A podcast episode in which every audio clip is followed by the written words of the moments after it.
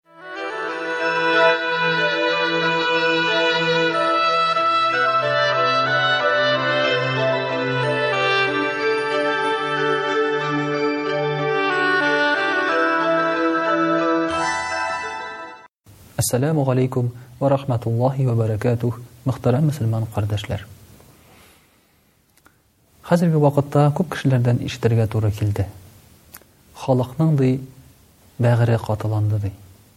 Мөнәсәбәтләр, кешеләр арасында бер-берсе белән кеше йомшак сөйләшми, гафу үтенми, йә булмаса, бер-берсенең хисләренә игътибар итми башлады, диләр.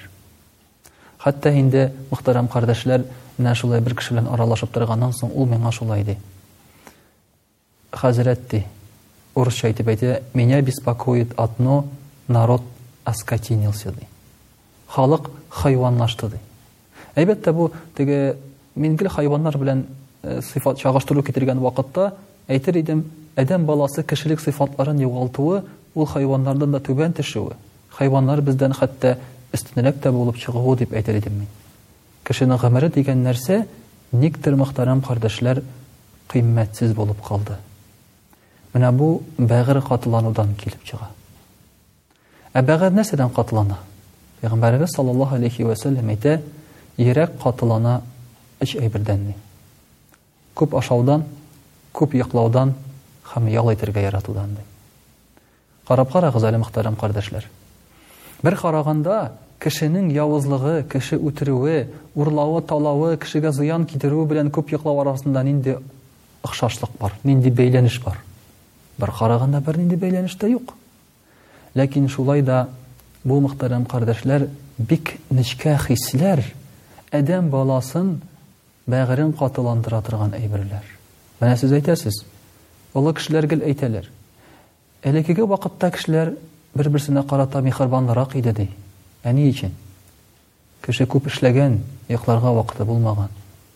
Кешенең ашарга әйбере булмаган, ачлы-туклы йөргән, ял итү турында сүз дә юк. Шулай түгелме? Шулай. Элек тормыш авыррак булса да, михербанлылык күбрәк булган икән, шушы сыйфатлар әз булу сәбәпле. Ә хәзер бит чыннан да без килеп утырабыз ашарга. Инде безнең ашавыбыз да тамак туйдыру түгел, күзебез кызыга. Эчебез буш тора. Шуннан гына ашыйбыз бит.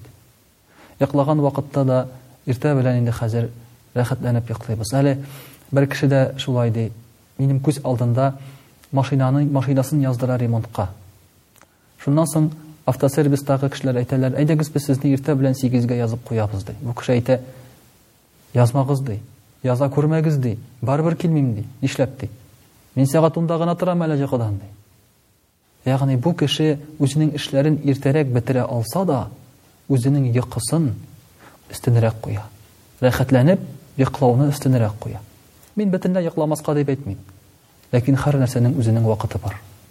Менә шушы ләззәтләрне, нәфес ләззәтләрен күбрәк куллану, шуларга күбрәк омтылу кешенең бәгырен катылата бара.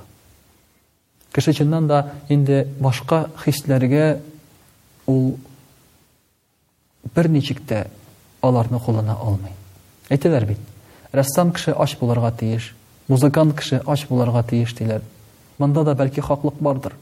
Ни өчен дигәндә, бик күп зур эшләр нәкъ шушы әзрәк кенә ач булган вакытта, мохтаҗ булган вакытта килеп чыга. Инде тормышта рәхәтләнеп туйганнан соң, рәхәтләнеп шулай бит яшәгән кешеләр, алар башкалар турында уйламыйлар. Тук кеше ул гадәттә башкаларны да тук дип уйлый.